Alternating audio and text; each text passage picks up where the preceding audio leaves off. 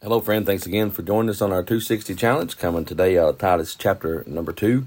And Titus chapter two is a great chapter on the grace of God. John Newton, who had a godly mother, but died when he was just about the age of six.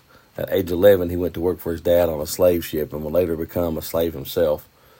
But he was locked away at the bottom of a ship, and but he was given a copy of a book called The Imitation of Christ and he was thrown overboard one night and cried out for God to help him, and he was swept up by a big, huge wave. Uh, but in the middle of the sea, John Newton cried out, "God, please help me!" And almost instantly, another wave threw him back on top of the boat, and he was saved.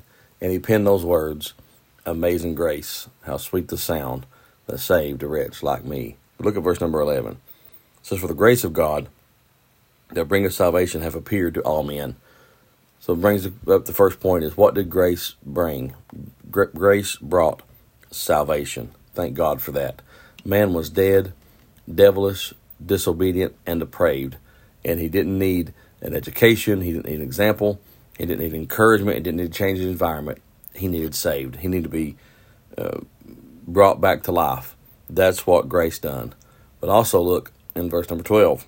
It says, teaching us that denying ungodliness and worldly lust, we should live soberly, righteously, and godly in this present world. What did grace taught? Grace taught sanctification. It taught us that we ought to live soberly and righteously and godly now in this present world. Thank goodness for that. We were only possible by God's grace. What did grace sought? What did grace seek? Its service. Look in verse 14.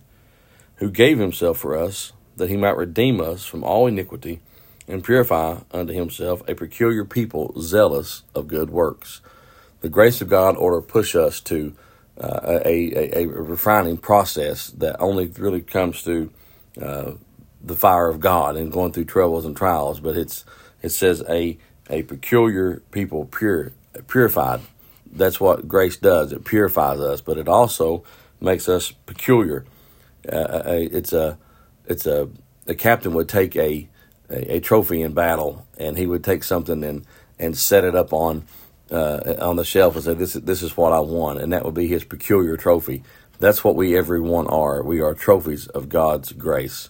So we got what grace brought, taught, sought, and now look here, what grace wrought. What did grace do? Look in verse thirteen. Looking for that blessed hope and the glorious appearing of the great God in our Savior, Jesus Christ. Grace gives us a blessed hope.